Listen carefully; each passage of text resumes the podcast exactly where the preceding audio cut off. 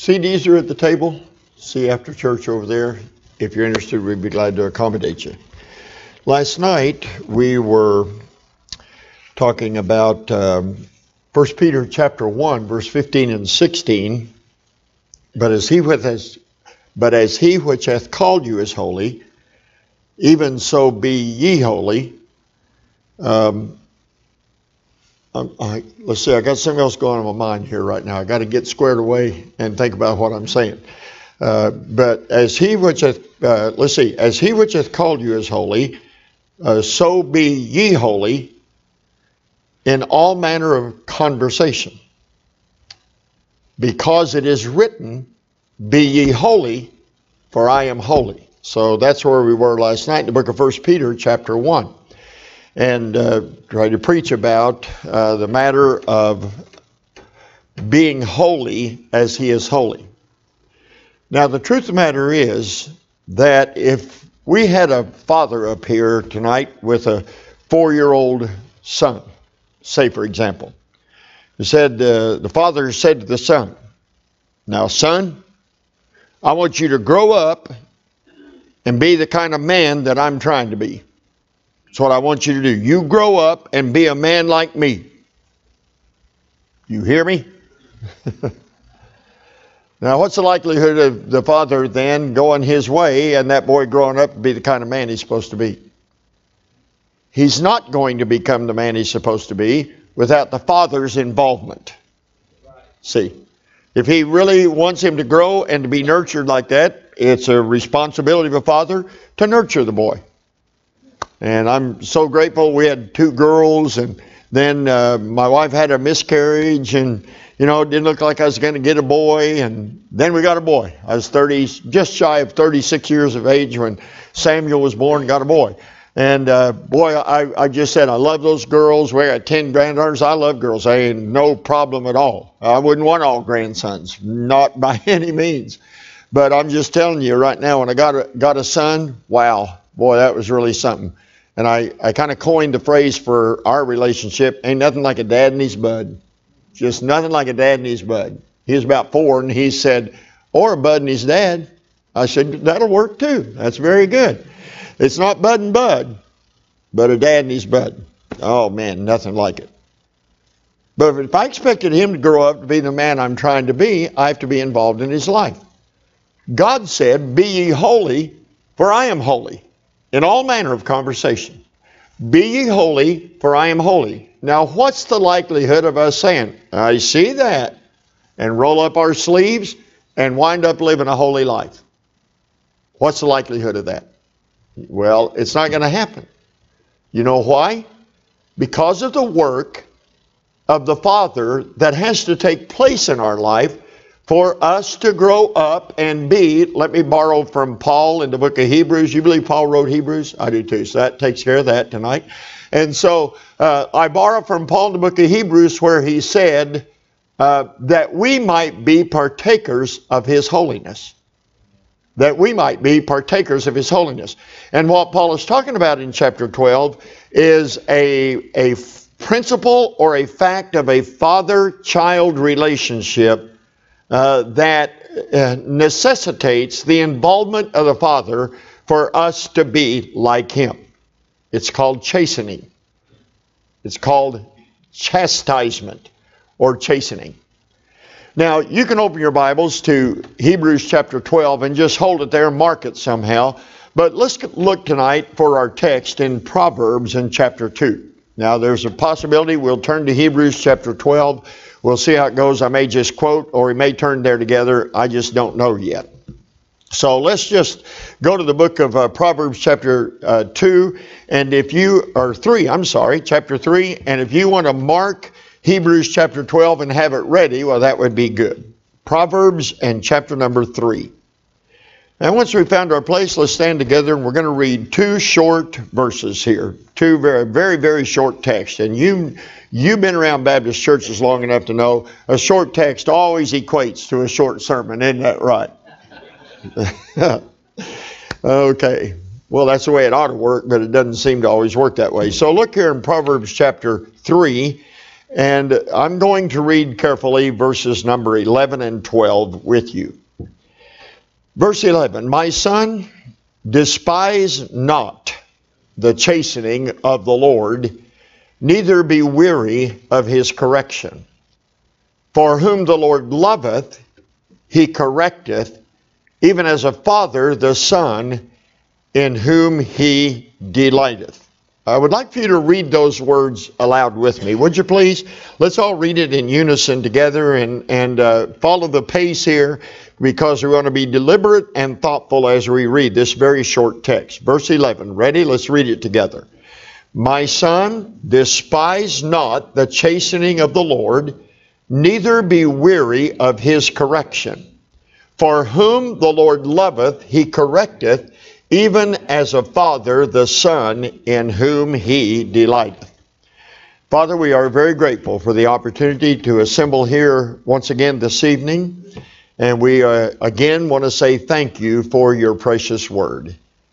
We acknowledge once again that the same Holy Ghost who inspired these words must be at work for us to have benefit uh, from the time that we spend looking into the Word and endeavoring to preach the Word, endeavoring to hear the Word. God, we need the working of your Holy Spirit. We acknowledge that. We are not able to do this ourselves, not by uh, oratory, not by just applying the brain or, uh, or just uh, giving uh, intellectual assent to what is so. Dear God, we need your Holy Spirit for this to make a difference in our lives.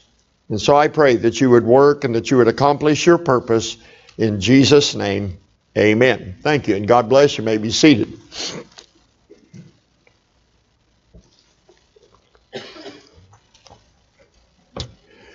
Now, I, uh, I doubt if my experience is much different than anyone else's, and the sense that I can remember being so naive that I actually thought that there would be a time in my life when nobody's telling me what to do.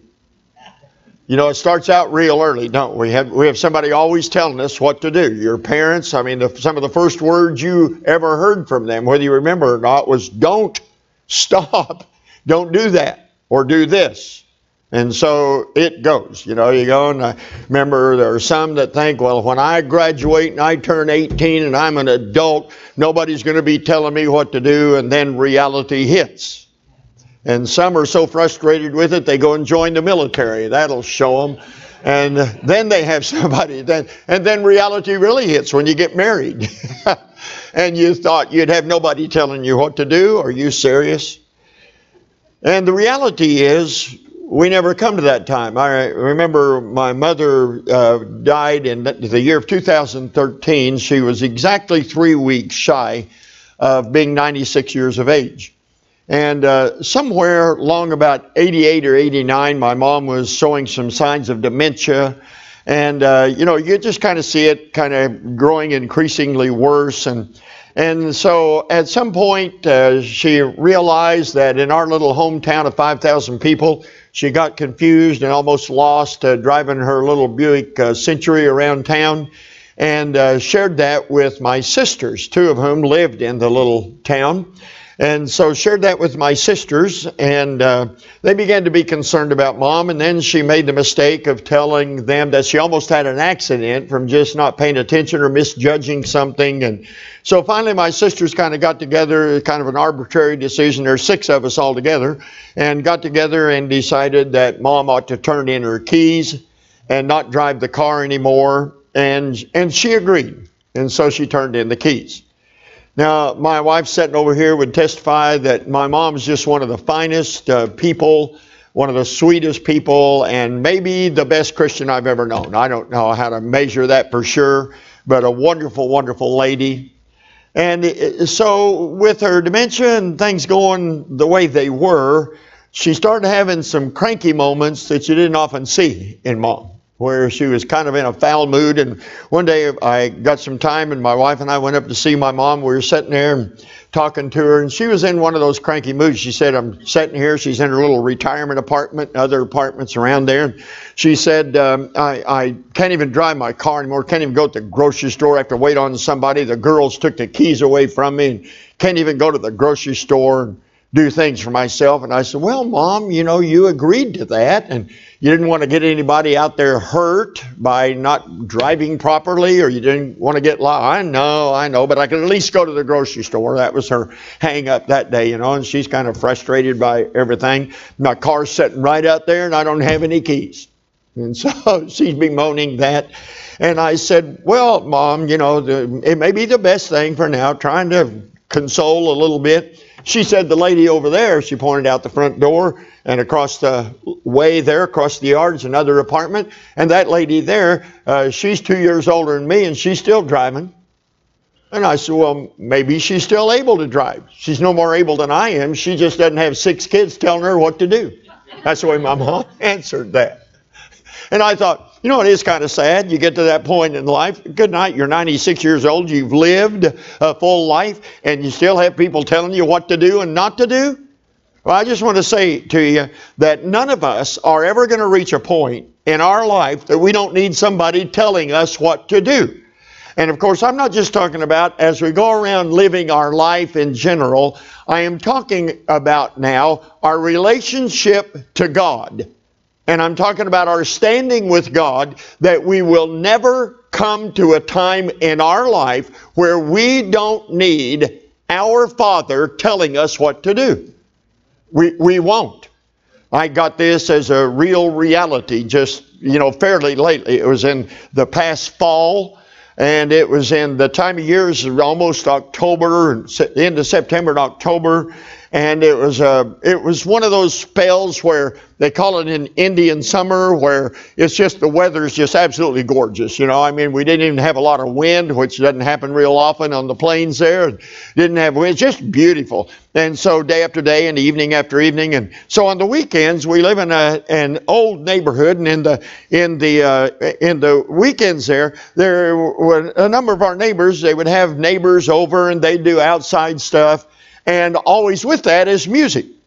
Now, some of the music, uh, you know, didn't offend me or bother me, anything like that. It's just when I'd go in the house and shut the door, all I could hear was the incessant beat of that music. No singing, no instrumentation. All I could hear is ba-boom, ba-boom, ba-booms. Everybody know what I'm talking about? I think I kind of suggested this the other day, but you, you hear it in cars and everything. And some of our neighbors are out there and they've got it set up and they got their music out there. How they converse or talk or are able to think, I have no idea. It is just boom, boom. And I'm talking about some of them a block down the road. I mean, I've walked a whole block down the road and talked to them. I wonder if we could just kind of tone that beat down just a little bit where I could sit in my house and not have to listen to that, you know? trying to be a good neighbor. And so, anyway, uh, and I did. I'd go, I went to about five different neighbors and just said to them, Look, I want to be a good neighbor. You've been a good neighbor. I know we don't want to cause any problems here, and I don't want to be a cranky neighbor or anything like that. I just wondered if you could turn that beat down where you can hear it and I don't. Because I'm sitting in the house and my windows are shaking, you know? And I'm not enjoying that. And, and I, I don't call that music anyway. Somebody help me right there. That's not music anyway. But anyway, I just said, I want to, yes, yes, yes, yes, and then go right ahead and do it. Well, I'm getting steamed, you know. I'm starting to get in the, uh, well, I say starting to get in the flesh. Um, uh, okay, I'm getting in the flesh, and I'm thinking about, oh, this is driving me nuts, and I don't want to be a bad neighbor. I don't. I want to have a right testimony and such as that. And so one day my wife and I are in Sam's Club. And we're walking along in Sam's Club, and, and uh, I see these big old speakers here, and they're specifically advertised as outdoor speakers. And these speakers are pretty good size. And I got the idea. I've been thinking about what I'm going to do. I'll tell you what I'm going to do. I'm going to get me some of those speakers and a sound system. I'm going to set these speakers on the back of my pickup truck tailgate, and when they're doing that stuff, I'm going to back right up to their yard and put on some of my preaching CDs and just crank her up and blow them right out of their yard. That's what I'm going to do. And then I'll put on some good Heartland music and I'll just let them hear what music is supposed to sound like. And I've got this attitude, you know. I'm telling my wife, she said, You're not going to spend the money for that, which is probably the big hindrance. It's probably it's good that they cost as much as they did because she was right. But I was steamed and I thought, I, I could get even with them. That's what I'm thinking. Or I'm trying to devise a way. I, they, they've got to pay for this. Come on, I'm just sitting. I don't get to be home much, and what I am, I'm sitting there, boom, boom, boom, boom, boom, and then it stops, and you think, oh, that's over, and then it starts, boom, boom, boom, boom, boom, and it's just a different beat, but it's still there. Is everybody with me here? Boy, I was upset. I mean, I'm getting upset. So, early in the morning, I'm doing what a Christian ought to do. I'm reading my Bible. I read the Bible an hour a day. I've done that for years and years. And so I sit down and read the Bible. Just happens I'm in the book of Proverbs at the time I am reading my Bible. And as I'm reading along, I've read something that kind of struck me. And I went on two or three verses. And it's sort of like you've probably had these moments if you're a serious Bible reader where the Holy Spirit said, You're not through with what you just read. And so I backed up and I read again out of Proverbs 20 22 Say not thou, I will recompense evil, but wait on the Lord. Say not thou, I will recompense evil. These people are doing this. I'm going to get even. I'll make them pay. That's, that was my thinking. Some of you are not enjoying this at all. I don't know if it's guilt on your part or you think, you mean you think like that? Well, that's how I was thinking. And if I could just settle the score, I mean, I ought to be able to go in my house without listening to that garbage. Somebody help me, please. I should be able to do that. And so the Lord said, Say not thou, I will recompense evil. Well, I start arguing with the Lord. I'm sure you've never done that. Well, why? I haven't done anything. I didn't buy the speakers and I haven't done anything. And he said, What you have or haven't done isn't the issue. You're not even thinking right. Because he said, Say not thou, I will recompense evil. And I say, if I hadn't shared it with my wife, if I was the only one that knew it, still I was saying in my heart, I will recompense evil. So here I am being a good boy, up early in the morning reading my Bible, and what do I get? A spanking.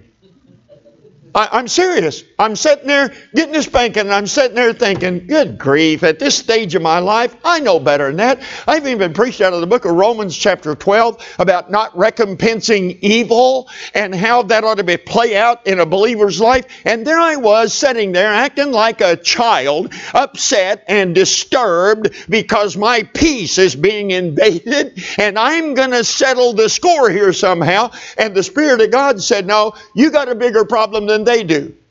They are doing what the world does. You're my child, and look at you. You're trying to figure out how to recompense evil. It doesn't matter if you measure that evil like this or like this, it doesn't matter. The fact is, I was not thinking right, and so you what God did? He corrected my thinking. What are you doing about it? Nothing. Waiting on the Lord. That's what the rest of that verse says. Recompense not evil. Say not thou, I will recompense evil, but wait thou on the Lord. So what are you doing? I'm waiting on the Lord. They were doing it the other night. Playing the music, two doors down. Backyard, big old shed, garage. We all live on one acre lots along this uh, street. And so this way, and they're back there. I looked out the back patio door and there's strobe lights going and the ba-boom, ba-boom, ba-boom in the house. And I just went over and sat down said, well, Lord, I'm waiting. What do you think he's going to do? Well, how would I know? I don't know what he's going to do about it. Probably there's more work to be done on me before the music is taken care of. I have no idea. I, I don't. But I just know that I was getting corrected from the Lord. Now, in our text, it is called two key words. It is called chastening and correction.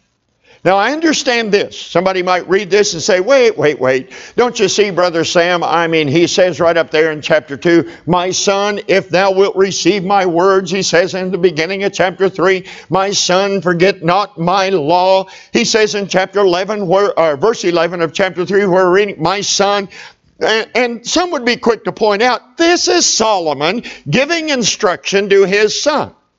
And many would say that this would have to do with Rehoboam, who is the son that followed Solomon to the throne, and that Solomon has given him instruction and passing on the wisdom so that he'll be the kind of king in the future that he is supposed to be, and Solomon is giving him this instruction. Now, I have no doubt that's true. I, I don't have a problem with that at all. But what you and I are supposed to understand is that Solomon and his son, well, their record was settled a long time ago. And the fact that this lives in the Word of God and lives as the Word of God means that God is still speaking to His children. So I don't first and foremost think, uh, uh, I first uh, and foremost don't think Solomon and Rehoboam, I think God and Sam Davidson. Because we are the children of God. Uh, beloved, now are we the children of God and, and heirs of God and joint heirs with Jesus Christ. I'm just saying that you and I are absolutely the children of God. Uh, John wrote and said, Beloved, what manner of love the Father has bestowed upon us that we should be called the sons of God. Beloved, now are we the sons of God and does not yet appear what we shall be. And so one of the great, I mean, Jesus taught us to pray. When you pray, it, uh, no, with no specification of age or spiritual maturity or anything else, when you pray, go into thy closet and shut the door and pray, Our Father, which art in heaven. And so when I uh, think about myself coming before God, I still think of myself coming as a child and bringing this to my Father. See? Now, you don't look at me as a child, hopefully. You may after I confessed my childishness there a minute ago, but you, you may not look at a 73 year old man as a child. Yeah, well, the difference is my Father is ageless. He is the Ancient of Days. He is the Eternal One. And I don't mind telling you, still when I come before God and I've got an issue that I must find the mind of God and have the wisdom of God and get discernment from God, I still feel like a little child coming to our Father. That's what Paul was talking about. Again, with no specification of age, where we even cry, Abba Father, that term uh, of endearment or that term of intimacy with our Father, and come before God and bring our petitions there because we know not what to pray for we ought, but our Father knows what we need. And so we come as His child and seek His face. Now, the father and child relationship, well, chastening is an essential part of that relationship. Chastening correction, both words in our text. They are an essential part. Um, I, I had the wonderful privilege of growing up in church, and so, I mean, I got saved when I was six years old. That would have been in February, January, February of 1952. I would turn seven then in August of that year. So, the, I was born in 1945. It's 1952, and early uh, of the year that I got saved. That's when I came to know Jesus as my Savior. And, uh, and so we never had a choice about going to church. We never heard this in our house at all. Uh, kids, do you want to go to church today? Nobody ever said that in our house. If there's churches going on, we're going to be there. In fact, I used to think my folks drove by the church during the week just to make sure we're not missing something. You know, we went to everything. And so, yeah, I w- were raised up in church. And I remember hearing preaching. I'm talking about in the 1950s. I remember hearing some good, strong, uh, uh, what I call two-fisted preaching. You know, not tippy-toeing around, not trying to be uh, politically correct. Oh, God deliver us from political correctness. Somebody say amen to that, please. Uh, what we need is some real prophet preaching of the day. And the prophet preachers were not concerned about political correctness. you never saw the prophets go into a town and say, Hi, God bless you. God loves you, I love you. Now you just keep doing what you're doing and everything's going to be good. God bless you and patting them on the head. No.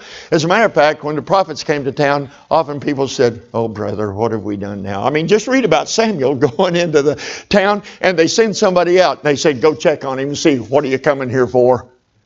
Because when the prophet came to town, usually it was something like this. Is everybody seeing this? Usually it was something like this. Uh, God's got something to say to you, and you better listen to it. And if you don't listen to it, you're in trouble with the Lord. See? And that's the kind of preaching, in my opinion, that is needed in this day and time.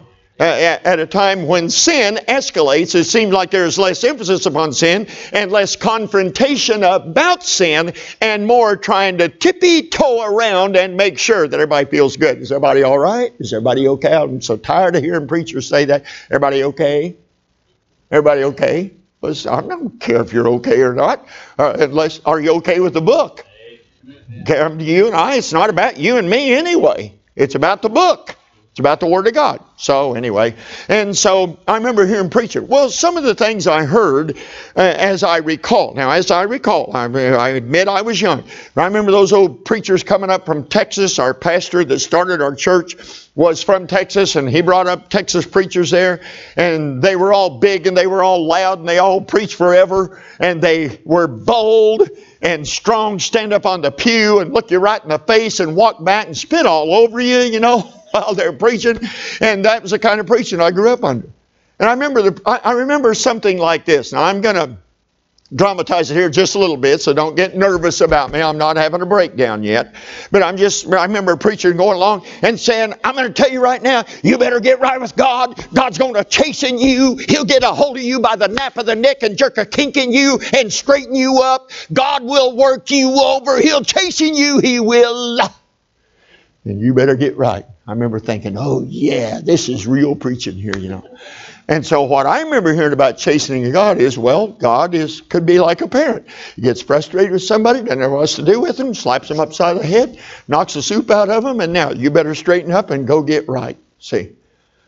And so that makes real good preaching, but you know, some careful consideration of the Bible has really messed up a lot of good preaching. well, uh, not everybody got that one, sorry. Uh, but I'm just saying that a lot of times there are things that are commonly accepted that when we really consider what the Bible says, what was commonly accepted isn't remotely close to what God was really saying. And, and while the chastening of God is something we better grasp and we better understand, because have we said this yet? In every father child relationship, a chastisement is a fundamental part of that relationship. Chastisement and correction is necessary in every father child relationship. See? So we better understand that. But that's what we're trying to do, is to understand it. Now, in our passage, I've already pointed out the two key words chasten and correction. Now, when we go to the book of Hebrews 12, we won't now, but when you go to the book of Hebrews chapter 12, the Apostle Paul borrows from this passage right here in Proverbs chapter 3. The Apostle Paul, watch this, employs these words in his instruction to the Hebrews who were believers, Jewish believers, that were going through a difficult time and had forgotten the exhortation that speaks to them as sons that the Lord chastens those that are his. And they were experiencing chastening and chafing at it. They didn't like it. They were about to buckle under it. And Paul is telling them of the significance of it. Now, let's look at two words that deserve specific definition. Despise, I'm sorry, chasten and correction. Let me give you some definition here. And anybody can, you can find a good Bible dictionary Anybody can find this. This isn't unique. I don't know Greek and Hebrew. I don't have some kind of an inside track. I just look stuff up like everybody else can. And you can find this definition. Are you listening to this now? The word chasten means discipline. Listen up. Correction. Instruction. Rebuke that's what it means, as Solomon used it. It means discipline. Excuse me, Jesus taught his 12, what do we call them? Disciples. What does that mean? He taught them the disciplines of being a Christian. That's what he taught them. And so he discipled them. It means we're teaching the disciplines of being a Christian. All right? And so it has to do with discipline. It has to do with embracing the teachings of another. Discipline, correction, instruction, and rebuke. Now listen. When Paul used the word in Hebrews chapter 12, the Greek word, it means all of that, plus it means, now listen to this, it means tutorage, educate, nurture. Now, what I'm trying to say, uh, and I'm trying to be careful about this, is that what these what this word chasten means both in Proverbs 3 and Hebrews 12 excuse me is something different than God will get a hold of you by the nape of the neck and he'll jerk a kink in you and he'll work you over. He will. That doesn't sound like what he's teaching them does it? No because what he's teaching them is disciplines to educate them oh I like this part tutorage. I won't ask for a show of hands how many of you had to be tutored through school. But I just know that I should have been in some areas. Um, we have students that come to Heartland. They take these tests at the beginning of the, you know, when they come to register and everything. We find out what level of where they are in matters like English. And there are some that uh, have a very difficult time. And there are some like me. I never had no trouble with English at all. And so there are others, though, that have trouble, and so they have to have uh, some help. If they're going to get on the college level of English, they're going to have to have some help. So you have some students that are already ahead of them and they excel in this area. So what do we do? We engage them as tutors to those because we don't bring them there to flunk them. We bring them there hoping to help them and to get along and, and to serve the Lord. And so you bring a tutor alongside, and what does he do? Well, he assists them in their understanding and he works or she works to make sure that they get uh, grasp the ideas and the principles and the teaching that is involved here. That's what a tutor does. That's part of the definition of chastise. Far from, get over here and get worked over. It's like, come along beside and let me teach you something and nurture them along. My dad was a farmer and oh man, I, I looked up to my dad. I was probably 30 years old before I'd admit my dad had any faults. You know what I mean? I mean, I was just very close to my dad. I, I and, and he and I had a great relationship. I was the last kid at home, and, and uh, just we had a great relationship. But I wanted so bad to please my dad. So we go out, all right, so we're still cutting wheat, and we're going to start plowing over here in this field, and they're cutting wheat over in another place. And my dad would say, Now, Sam, I'm probably 12 years old, maybe 13. He said, Sam, start right here, and here's how I want you to work the terraces, and here's where I want you to back plow, back furrow, and I want you to do this. And he'd tell me all this. I knew what all of it meant. I did. But when my dad would leave, I would overthink everything and mess up. I wanted so bad to please him. Instead of just simply following directions, I would find some way to mess it up. And then my dad come back and he's aggravated, but I'm just a kid, so he's not ridiculous about it. And finally my dad got to the point where he wouldn't tell me and drive off. He would take me around the first times. Uh, the, what he wanted me to do, he'd take me around on the tractor. I'd ride, he'd drive, he'd show me what he wanted me to do. Well, when he did that, I got it. I got it. I could see it clearly. I didn't overthink it. My dad said, just do what I just told you and what I just showed you. And he'd come along and tutored me. It made all the difference in the world. And so my dad didn't say, I'm going to chasten you, boy. You throw me off the tractor and get a stick and beat the fire out of me. That isn't what he did. He said, let me help you. Let me show you. Did you know that God chastens his children? But let's not always get it in our mind uh, that it has to do with physical affliction or some kind of hammer coming down upon us. Now, can he do that? Yes. Has he done that? Yes. But it has to do with teaching, instructing, bringing along, nurturing. See, that's what, that's, that's what, for, well, look at what it says. Uh, my son, despise not the chastening of the Lord. Verse 12, for whom the Lord loveth, he correcteth. Correct. Now, listen to this. Correct is another word that we got to get in our mind uh, because correct, well, it has to do mostly with verbal rebuke, verbal response, verbal rebuke, verbal correction. Included in that is to chide someone, to chide them. And so, uh, Pastor, you and I could probably tell a story or two of preaching and doing the best we possibly could, pouring our soul out, preaching our gizzard out, go back in the foyer, and somebody comes and gets in our face and chides us about what was said.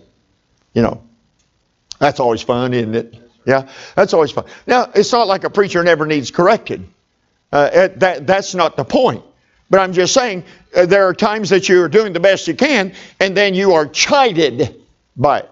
It means somebody gets in your face and said, That was wrong. That was not right.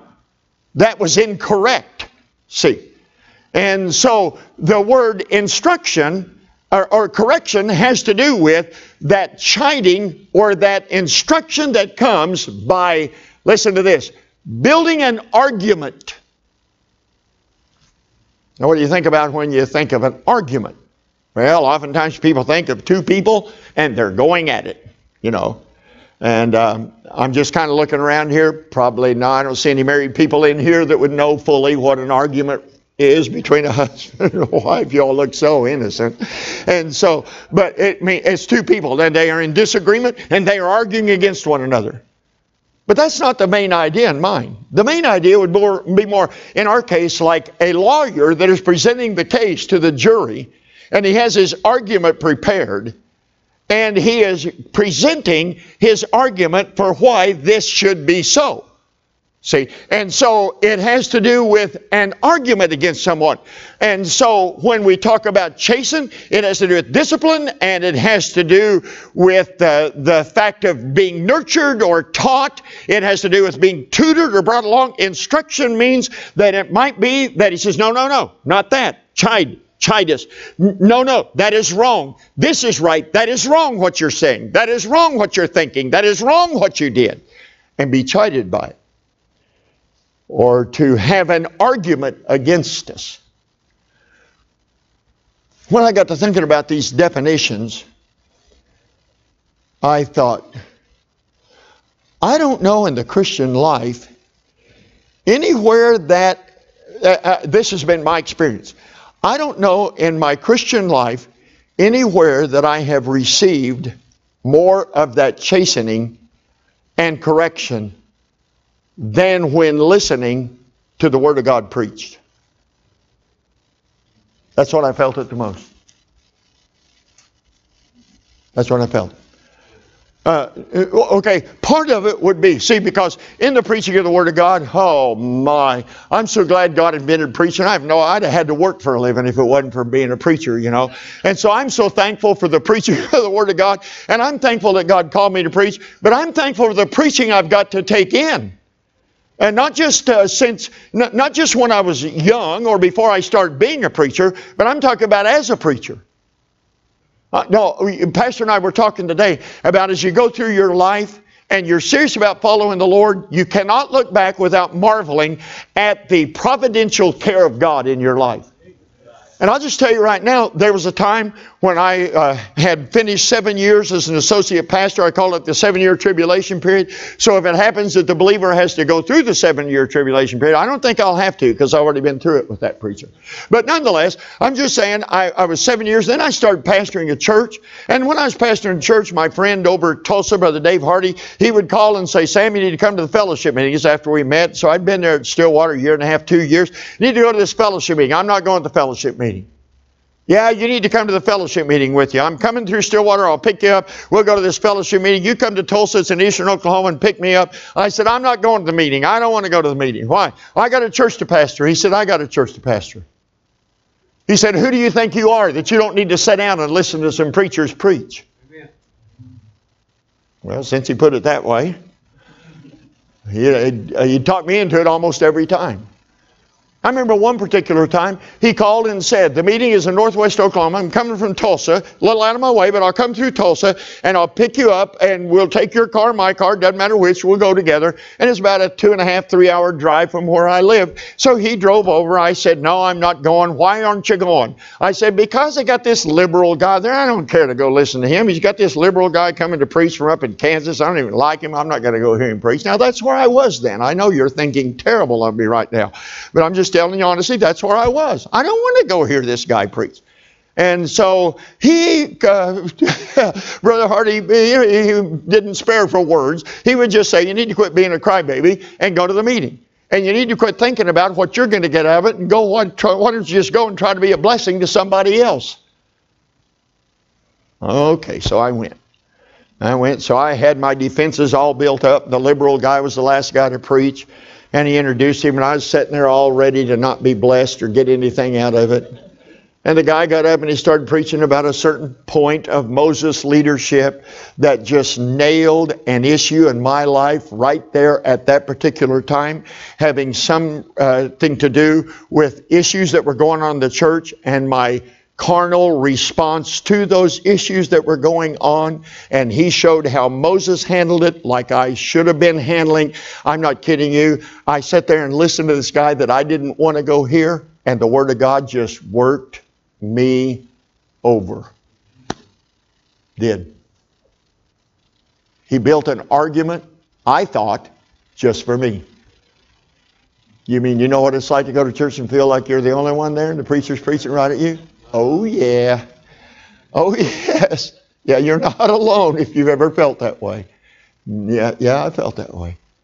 And I've looked back many times, Pastor, and thought, what if I'd have never heard that sermon? What if I hadn't heard that sermon? Oh, I might have learned it eventually, but no telling how much damage could have been done by then. Yeah. What if I hadn't heard that? And you know what I got? Chided for my carnality. You know what I got? Rebuked. You know what I got? Instructed. You know what I you know what that guy did? Got up and built an argument against my attitude and he didn't even know me. He didn't even know me. And he got up and built an argument against my attitude. And that all came through the preaching of the Word of God.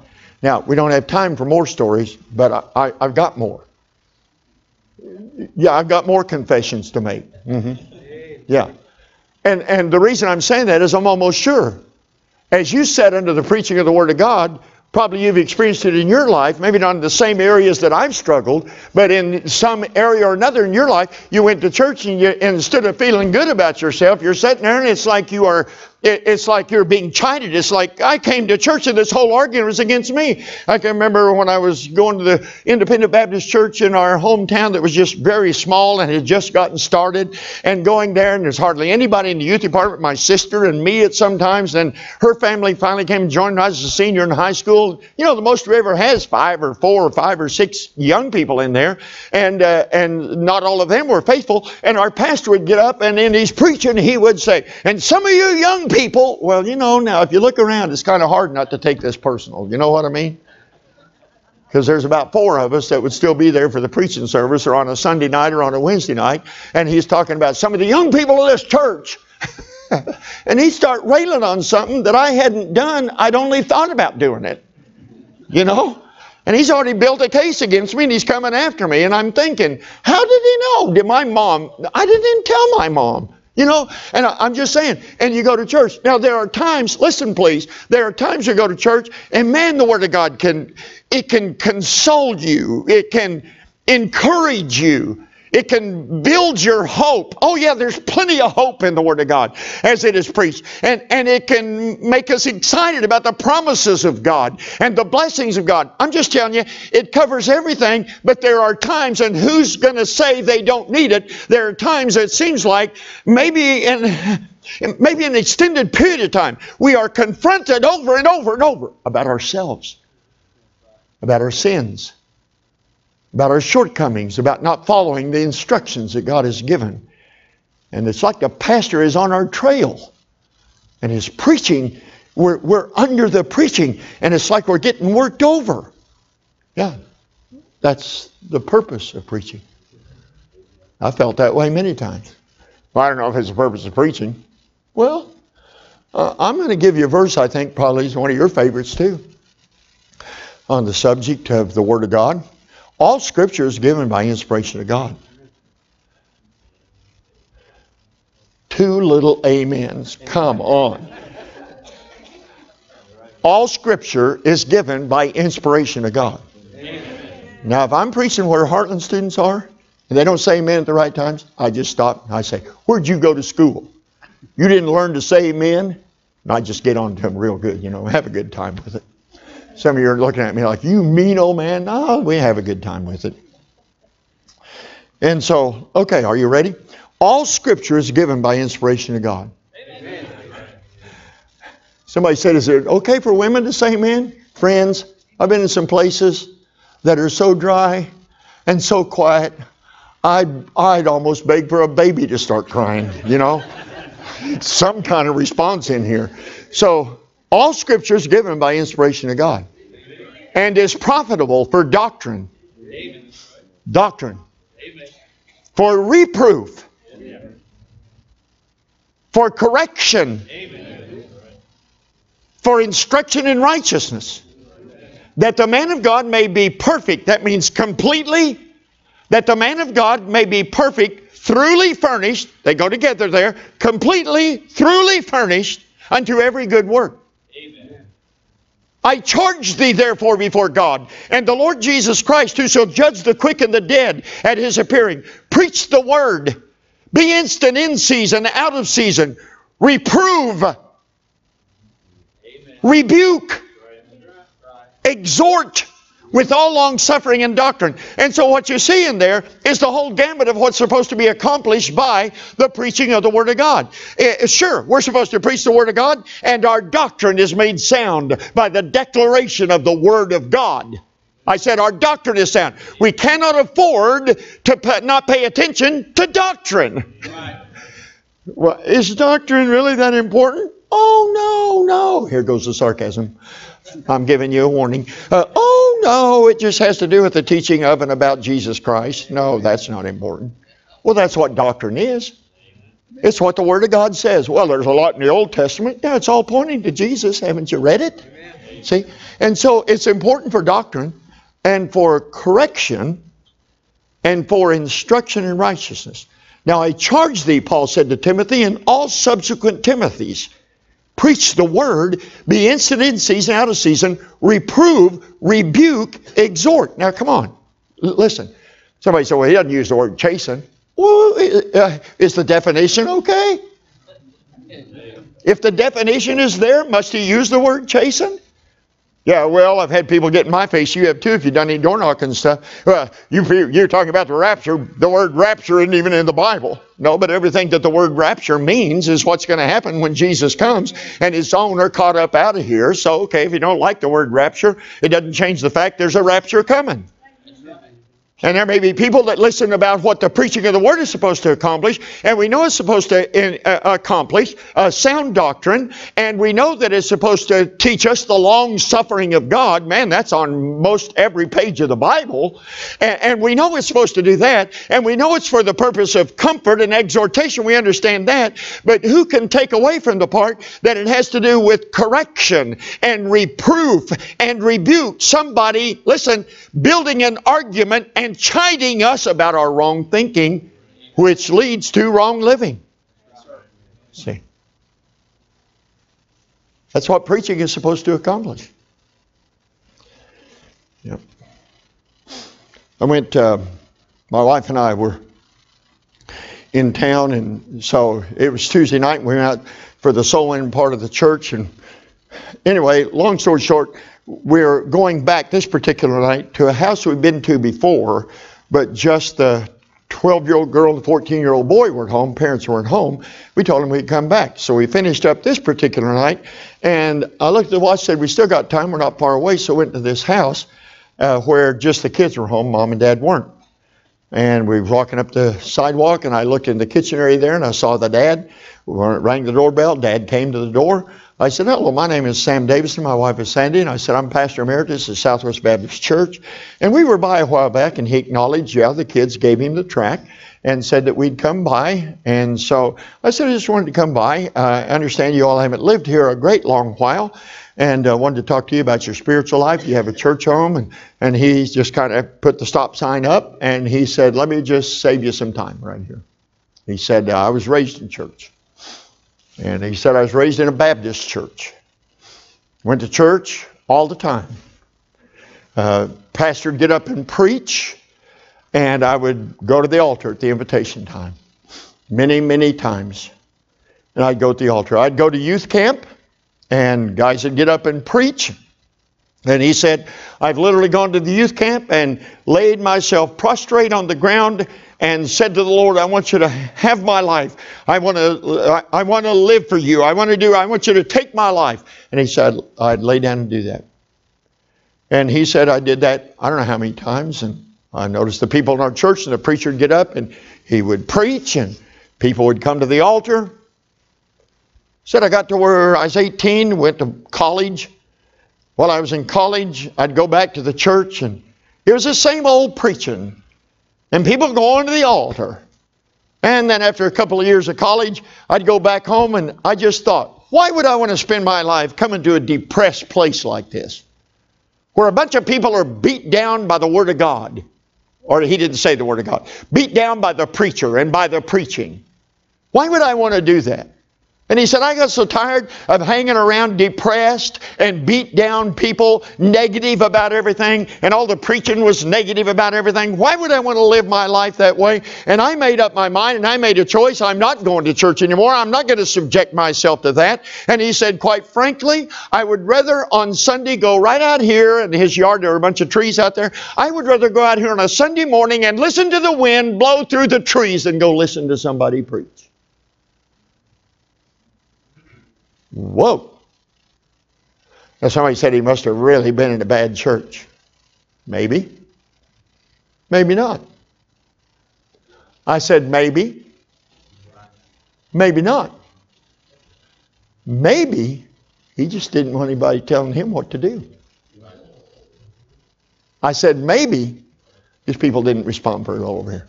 Maybe he just didn't want anybody telling him what to do anymore. Mm-hmm. That could be it.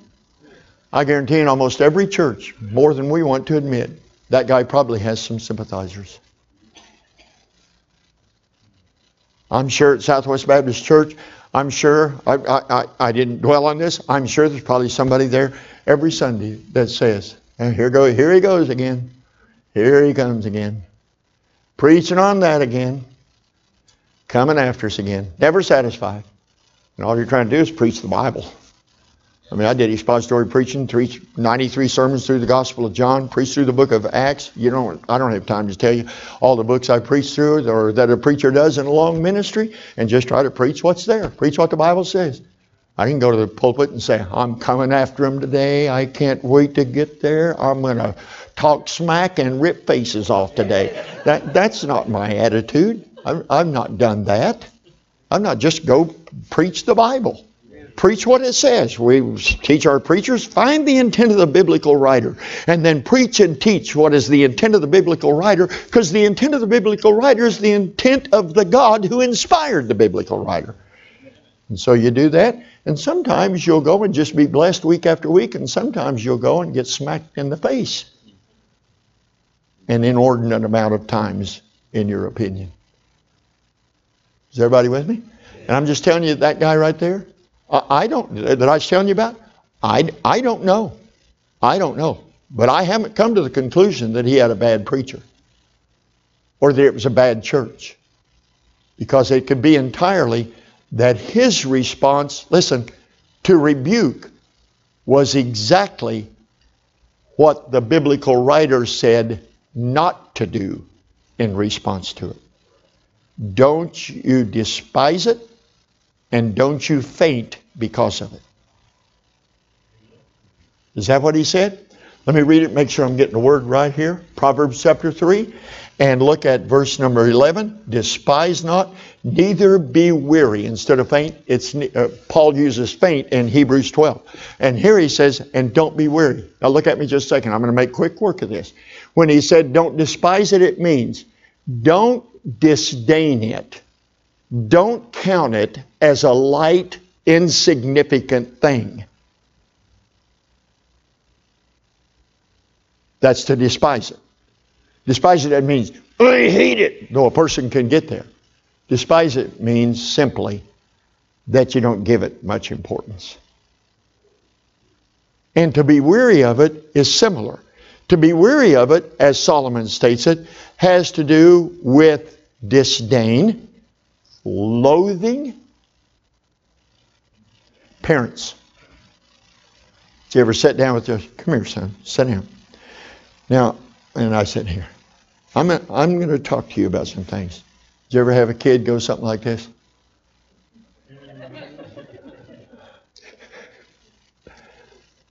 Your son's over here looking like, no, I've never done anything like that.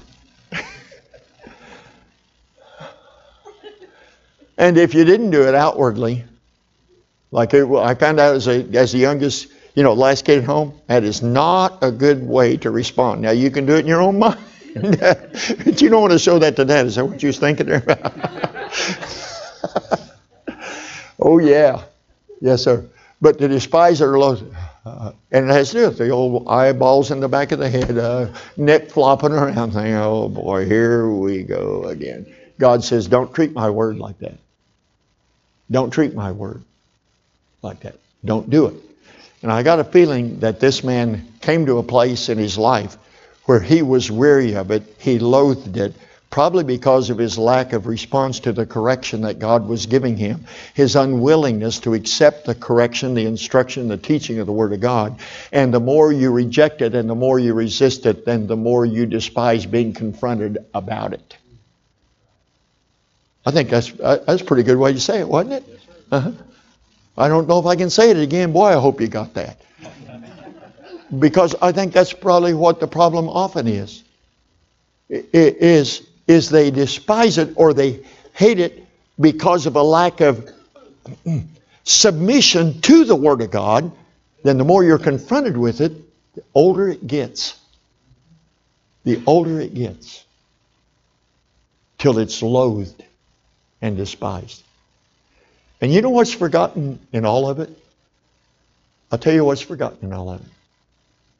Is the love of the Father that's behind the chastening. The love of the Father. We've all heard parents, I say we all, many of us have heard parents say, I don't want to do this. Oh, well, then don't. I mean, there's an easy solution to this. You know, if I'm the one that's going to receive the chastening, well, then don't. Or, or I never heard this, but I've heard people that heard this. It's going to hurt me worse than it hurts you. Yeah, sure it is. Yeah. And I never believed that till I was a parent. I never believed that till I was a parent. And the chastening comes as a result of the love of the Father. Now listen to Paul. Paul said to the Hebrews who were suffering under persecution as Christians and made worse by the fact they were Hebrews and Christians. And, and they were paying, we preached a little bit out of First Peter about this, that they were, they were paying a price to follow Jesus Christ and they were wearying of it. And Paul said, Don't you understand that this is a part? Well, wait, wait a minute. If they are following Jesus to the point of suffering, why is God punishing them? He didn't say he's punishing them. He said he was chastening them. Yeah, but isn't that getting a hold of him and saying, What's the matter with you? No, no. It's instruction. It's teaching. It's nurturing. It, it, pain, suffering, difficulties, hardships are a part of our spiritual progress. I'm, I mean, in my, my, Bible reading right now in the mornings in the book of Job. I'm at about chapter 22 or somewhere right now. And if God was mad at Job and wanted to destroy him, that's no problem for God. But that isn't what God was doing with Job. You've read it. Whenever God allows us to be confronted about ourselves, and it's painful and it hurts, and we have to receive correction, we have to humble ourselves. That's not fun. I said, that's not fun. But we got to remember, this comes as a result of the love of the Father. He doesn't say it comes as a result of the wrath of the Father. It comes as a result of the love of the Father. And he is saying, You've forgotten the exhortation which speaketh unto you as unto children, Hebrews 12. My son, despise not thou the chastening of the Lord, nor faint when thou art rebuked of him. For whom the Lord loveth, he chasteneth, and correcteth every son whom he receiveth. Now, if you endure chastening, he'll deal with you as sons. For what son is he whom the Father chasteneth not? And he said, If you be without chastisement, whereof all are partakers, then you're making an illegitimate claim that God is your father and you're and he's not. He uses a term, a word, right there that has to do with illegitimacy. And if a person says, I'm a child of God, but knows nothing of the correction and the chastening of God, I'm going to tell you, it's a bogus claim. It's a false claim because he chasteneth and scourgeth every son that he receives. No exceptions. I said, no exceptions. And he said, now, no chastening for the present seemeth to be joyous. yeah. Oh boy, is that an understatement? No chastening for the present seemeth to be joyous, but grievous. I know what it was for my dad to turn me around and let me have it. If I was going to get 10 licks, I don't ever remember stopping him at number five and saying, Dad, could we stop here and just rejoice in this time of bonding that we are having? Because this, I know I'm going to look upon this later as a wonderful experience in my life. Can we dwell on it here for just a little bit? That never happened. Never happened. When you think you're dying, you know, you don't feel like talking like that. Now, no chastening for the present seemeth to be joyous, but grievous. Amen. No chastening for the present seemeth to be grievous, uh, joyous, but grievous. Nevertheless, afterward it yieldeth the peaceable fruit of righteousness. Now, he said, We had earthly fathers that chastened us, and we gave them reverence. Shall we not much rather be in subjection to the Father of spirits and live? For they verily, our earthly fathers, chastened us after their own pleasure, but he for our profit. Our heavenly Father, our earthly fathers did it for their own pleasure. That has to do with their discernment. This is what they discerned should be done their pleasure. It's not like they took pleasure in this, but according to their understanding and their discernment. But he for our profit. God chastens his children for our profit that we might be partakers of his holiness. His holiness. We have to have the involvement of the Father. You and I aren't going to roll out our sleeves, and I'm just saying, in the energy of flesh, walk out here and just say, okay, from now on, I'm going to be a holy person. No, it's probably not going to happen. We, it's not in us, in the strength and energy of our flesh, but with our Father's involvement. We can be more and more and more like Him, or be partakers of His holiness. The patience of our Heavenly Father is amazing. It is absolutely amazing. Would you listen to this? You know the verse, you know it. Romans 8:28, we all love it. If you don't love Romans 8:28, my soul. And we know that all things work together for good to them that love God, to them who are the called according to his purpose. But the Bible doesn't end there. For whom he did foreknow, he also did predestinate predestinate. Don't hyperventilate, just stay tuned. For whom he did foreknow, he also did predestinate to be conformed to the image of his Son. When God saved you, when God saved me, he predetermined he's going to be at work in our life to make us in the image of his Son, that his Son might be what? The firstborn among many brethren. God is so pleased with his Son, he wants many more like him. And you know how that comes about? By the hand of our Heavenly Father who chastens his children that we might be partakers of his holiness, or the same, different language, but the same idea. be conformed to the image of his son. See? Now, what we have to do is determine am I going to get weary of this? Because you'll never, ever get to the point you don't need it. So you're going to get weary of this? You get to where you say, I just get tired of going to church and it feels like somebody's telling me what to do. You're going to get weary of that? Your Christian life will go the other direction. You better let the Father do His work. Submit yourself to it. it. Takes humility of heart. Listen, true discipleship, there's no room for pride. I said there's no room for pride. There is absolutely no room for pride.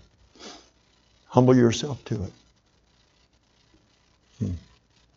And be a partaker of His holiness. I'll close with this. Um, our, I, I, mentioned our son Samuel, and he and I had a, a great relationship. We still do. He's 30, he'll be 38 in June, June the 2nd. and so he was 17. I'm, I'm almost sure it's 17. And if he wasn't 17, he was just about 17. And something was going on in his activities and something. I, I don't even remember what it was. I don't even care to know. But I told him, I said, now, bud, I'm going to tell you right now, that's not going to fly. And if you don't get it straightened out, or if you go ahead and do that, or whatever the case, I said, I'll work you over. I will. And he's 17. And I, uh, you know, I, I never thought I'd spank him at 17. And I said, if you, but if, I, I'm just telling you, you're pushing it right there. And and he was kind of, kind of like I'm joking but not joking type thing. And I said, boy, if you did that, I'd, I'd lay it on you. That's not right, and you're not going to get by with that. Well, he did. He did. Now, what should dad do? Well, I didn't really mean that. Oh, that's a good way to lose ground.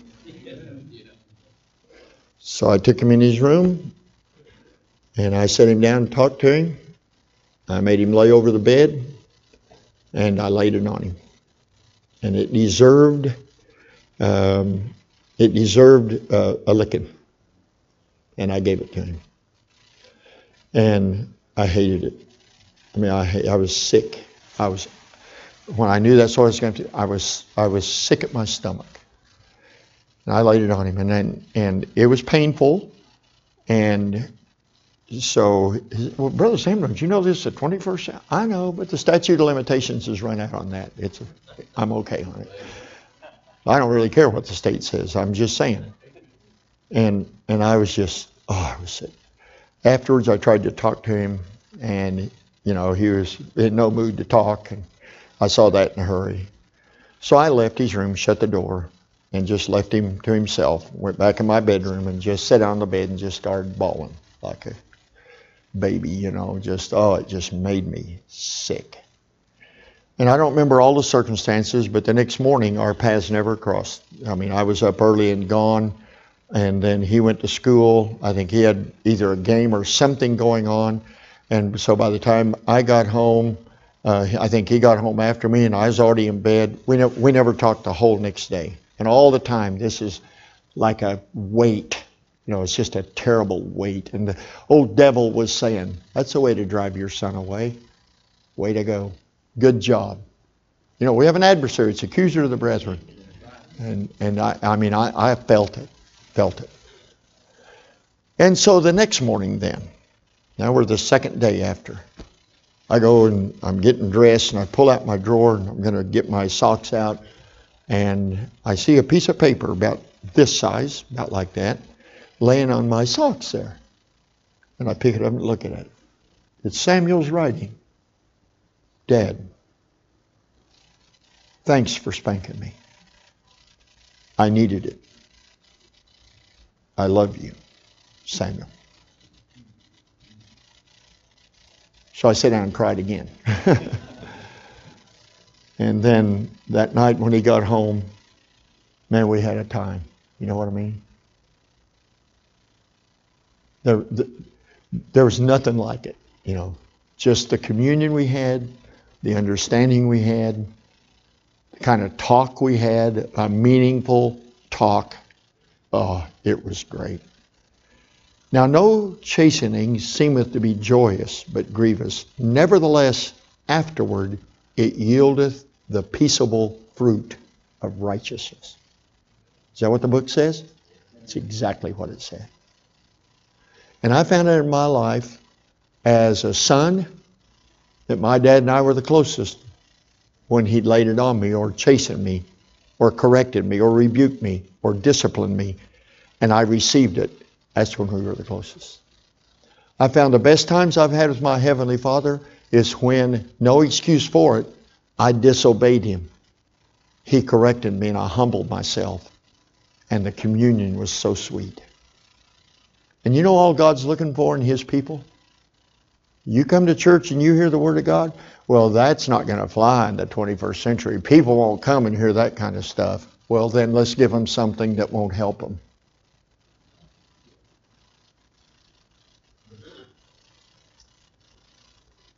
Because what Samuel needed when he was 17 wasn't, well, son, I understand. I, I know you didn't mean to be rebellious and everything, but try not to do that again. That's not what he needed.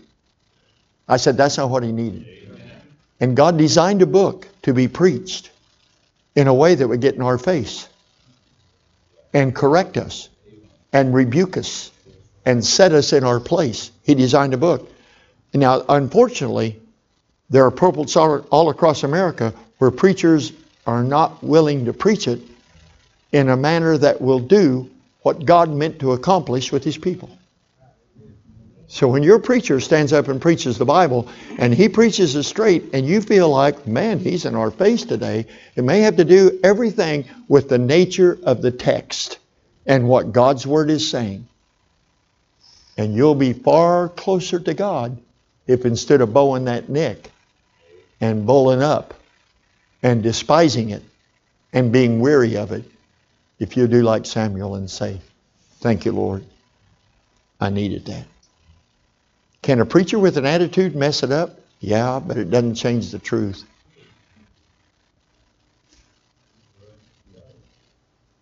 Are preachers perfect? No. No.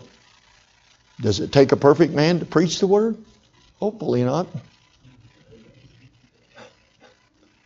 Yeah.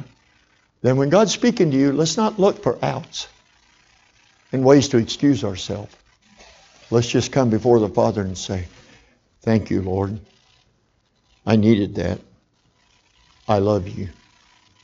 And that will yield the peaceable fruit of righteousness unto them which are exercised thereby. Father, I pray that you would help us as we go along the journey to understand that we will never, ever come to the place in our life where we do not need by your authority where we do not need to be told. That's wrong. Where we do not need an argument against our wrong thinking and wrong acting, wrong conduct. There'll never be a time, ever, if we have the presence of mind to know the decisions we are making and the choices of day to day living, there will never be a time that we don't need the authority of your word putting us in the right place, correcting our thinking, correcting our attitude, correcting our conduct. Thank you, Father, that you so love us. Behind it all, behind your word says it, behind it all is the love of our faithful Heavenly Father. Thank you, God, for who you are. In Jesus' name, amen. Let's stand together, shall we?